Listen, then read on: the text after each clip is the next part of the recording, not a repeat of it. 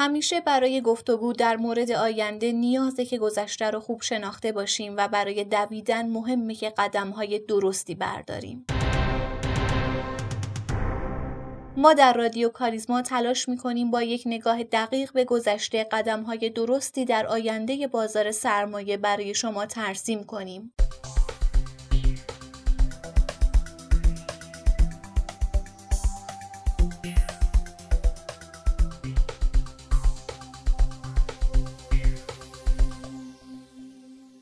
سلام اینجا پادکست کاریزماست و شما در حال شنیدن سومین اپیزود این مجموعه هستید من آرام نظری با همراهی میسم رحمتی کارشناس اقتصاد و کارشناس ارشد مدیریت مالی اتفاقات مهم بازار سرمایه در هفته گذشته رو مرور می کنیم و نهایتا به سیمایی از هفته آینده می رسیم. با ما همراه باشید.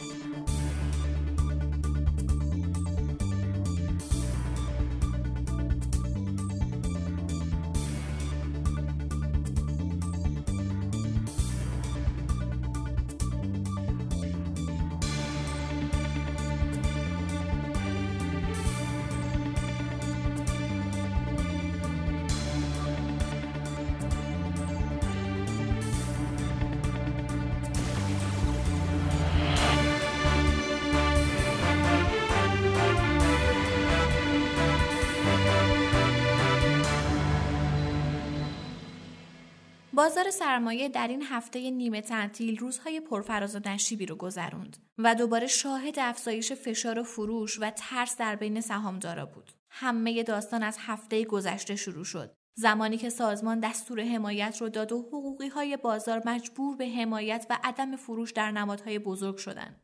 این داستان تا ساعت پایانی روز چهارشنبه به خوبی پیش رفت ولی متاسفانه حقوقی در نماد شستا با عرضه سنگین 90 میلیونی باعث ایجاد جو فروش در سایر نمادها شد و بسیاری از نمادهایی که با صف خرید همراه بودند در دقایق پایانی صفها رو عرضه کردند و همین باعث شد بازار با شک و تردید به تعطیلات بره. روز دوشنبه بازار شروع خوبی داشت ولی هرچی از بازار میگذشت شاهد افزایش فشار فروش بودیم و نتیجتا بسیاری از سهمها از صف خرید به صف فروش رفتن و دوباره هیجان فروش بالا گرفت. این هیجان اونقدر زیاد بود که ارزش معاملات در پایان روز دوشنبه به عدد سی هزار میلیارد تومن رسید. اما روز سهشنبه و چهارشنبه دوباره شاهد قفل شدن سهم ها در صف فروش بودیم و ترس به اوج خودش رسید. حالا سوال مهم اینه که آیا بازار تحلیل پذیره یا واقعا باید از این وضعیت ترسید؟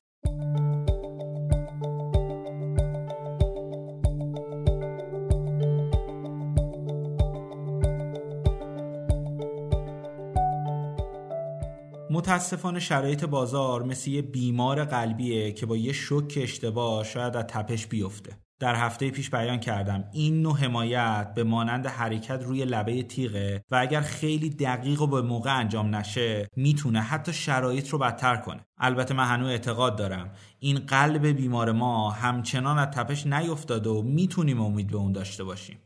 متاسفانه بازارساز در انتخاب نمادهای مورد حمایت اشتباه عمل کرده.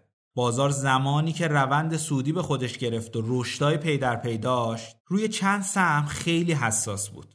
نمادهای خودرو، خساپا، شستا، شپنا چهار نمادی بودند که بازار با اینا صف خرید می‌شد. قطعا این رویه نچندان مناسب در روند نزولی هم هست. ولی با افسوس شاهدیم در این نمادها حمایت ها پایدار و دائم نیست و با صف فروش شدن اونا بازارم وارد هیجان میشه. با این حال همچنان بازار از نظر تحلیلی در منطقه حمایتیه و تا زمانی که شاخص کل زیر محدوده یک میلیون و 600 هزار واحد تثبیت نشه می‌تونیم امید به برگشت آرام بازار داشته باشیم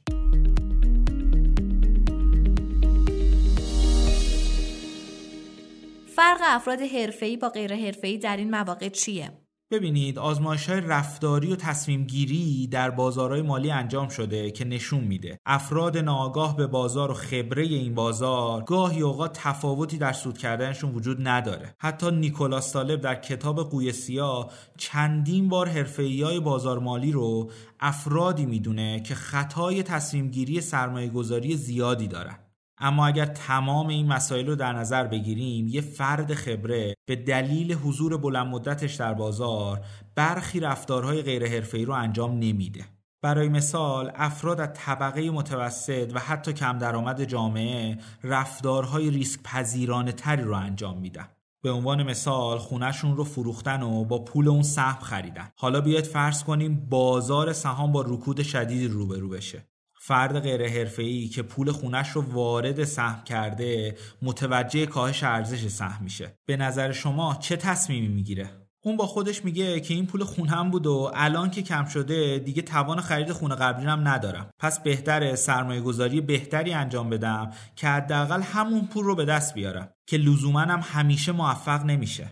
اما سوال اینجاست فرد حرفه‌ای چی کار می‌کنه؟ فرد حرفه‌ای می‌دونه. پولی که وارد بازار کرده پول سرمایه گذاریشو اگرم ضرری کنه بخشی از اون رفته و می‌تونه از ادامه ضرر جلوگیری کنه. بنابراین اینکه بارها بیان میشه پول مخصوص سرمایه گذاری رو وارد بازار کنید به دلیل فشار روانی در زمانای اصلاحه.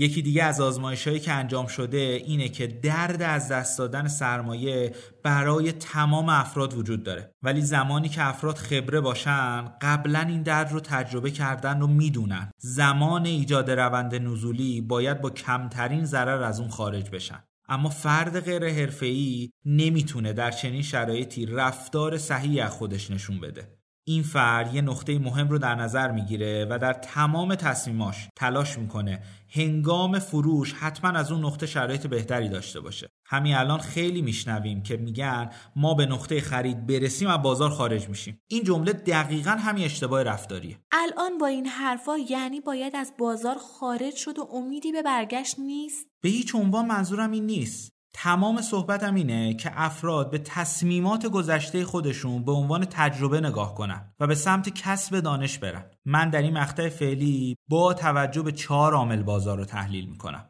اولین عامل دلاره. نرخ دلار در این هفته دوباره به بالای 24000 تومن رسید تا فعلا تحلیلی که از دلار توی پادکست قبلی داشتیم پابرجا بمونه. گروهی از تحلیلگرا دلیل رشد دلار رو احتمال تحریم مجدد ایران و فشار بیشتر آمریکا ذکر می‌کنن.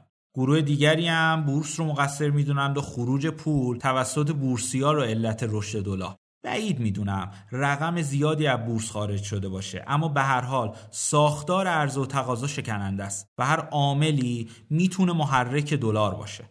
از دیدگاه بورسی رشد دلار در شرایط کنونی یعنی تداوم انتظارات تورمی در اقتصاد. نرخ نیمایی هم به سطوح بالاتر 20 هزار تومن رسیده.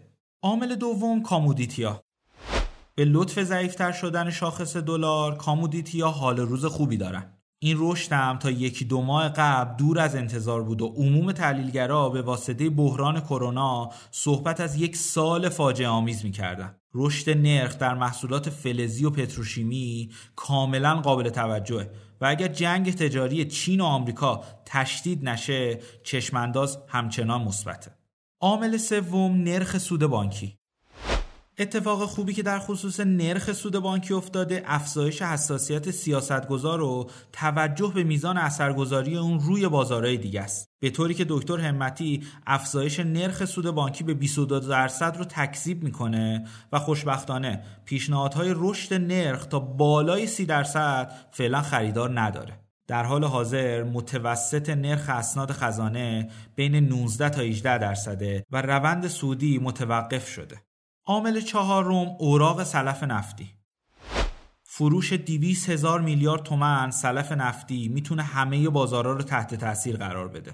اگه این اوراق به اندازه کافی جذاب باشه قطعا می‌تونه نقدینگی رو به سمت خودش جذب کنه و در سناریویی نرخ سود بدون ریس در اقتصاد رو افزایش بده که قطعا به ضرر بازار است.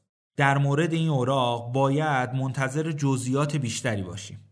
در نتیجه ترکیب سه عامل چشمانداز سودی دلار، نرخ سود کمتر از 20 درصد و چشمانداز مثبت کامودیتیا کاملا به نفع بازاره. چرا که اکثر نمادهای پتروشیمی، فلزی، معدنی، دارویی، سیمانی با دلار 20000 تومانی پی بی فوروارد نزدیک به ده واحد دارن. بازار زمانی جذابیت خودش رو از دست میده که دست کم رشد دلار متوقف بشه و یا نرخ بهره واقعی مثبت به لحاظ بنیادی قیمت ها در اکثر صنایع هم قابل دفاع و با متغیرهای بالا میشه امید داشته باشیم بازار به سمت تعادل بره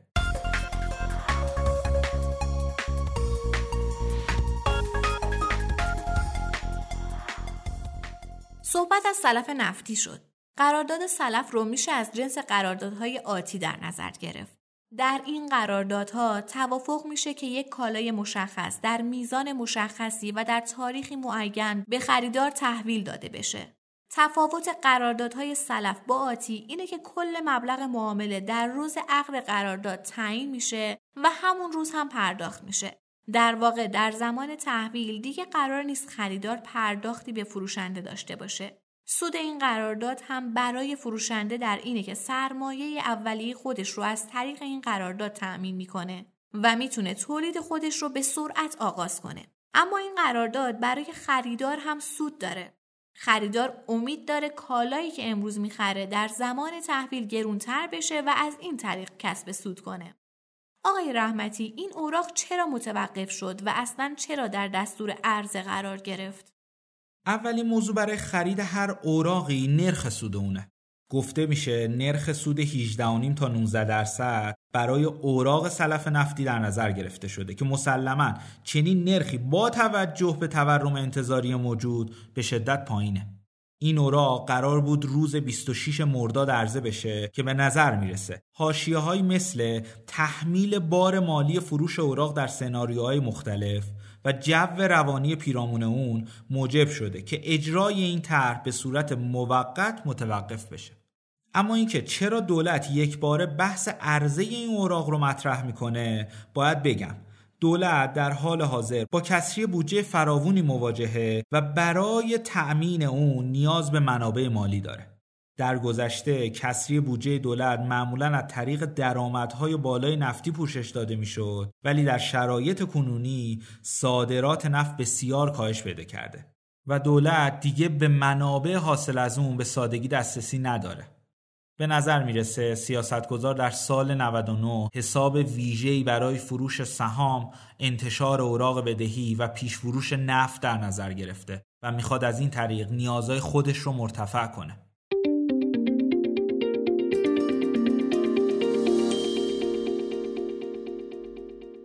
به عنوان مطلب آخر هم همونطور که همه می‌دونیم دلار به بالای 24 هزار تومن رفته و همین عاملی شده که سکه دوباره سر زبونا بیفته. تحلیل شما از روند سکه چیه؟ سکه از دو متغیر دلار و اونس جهانی که یکی داخلی و یکی خارجی تبعیت می‌کنه.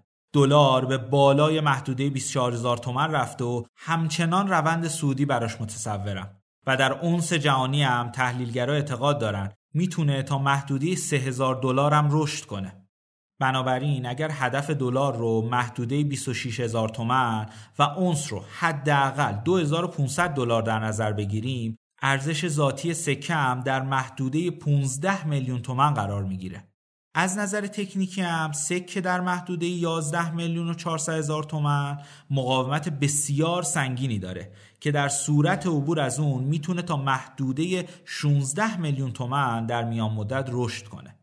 بنابراین برای بازارهای موازی برخلاف بازار سرمایه در کوتاه مدت روند صعودی انتظار داریم. ممنون از آقای رحمتی که ما رو همراهی کردن و ممنون از شما که ما رو شنیدید.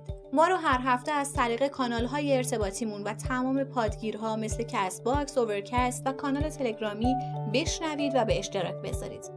تا هفته آینده و قسمت بعد خدا نگهدار. ارائه شده از گروه خدمات بازار سرمایه کاریزما.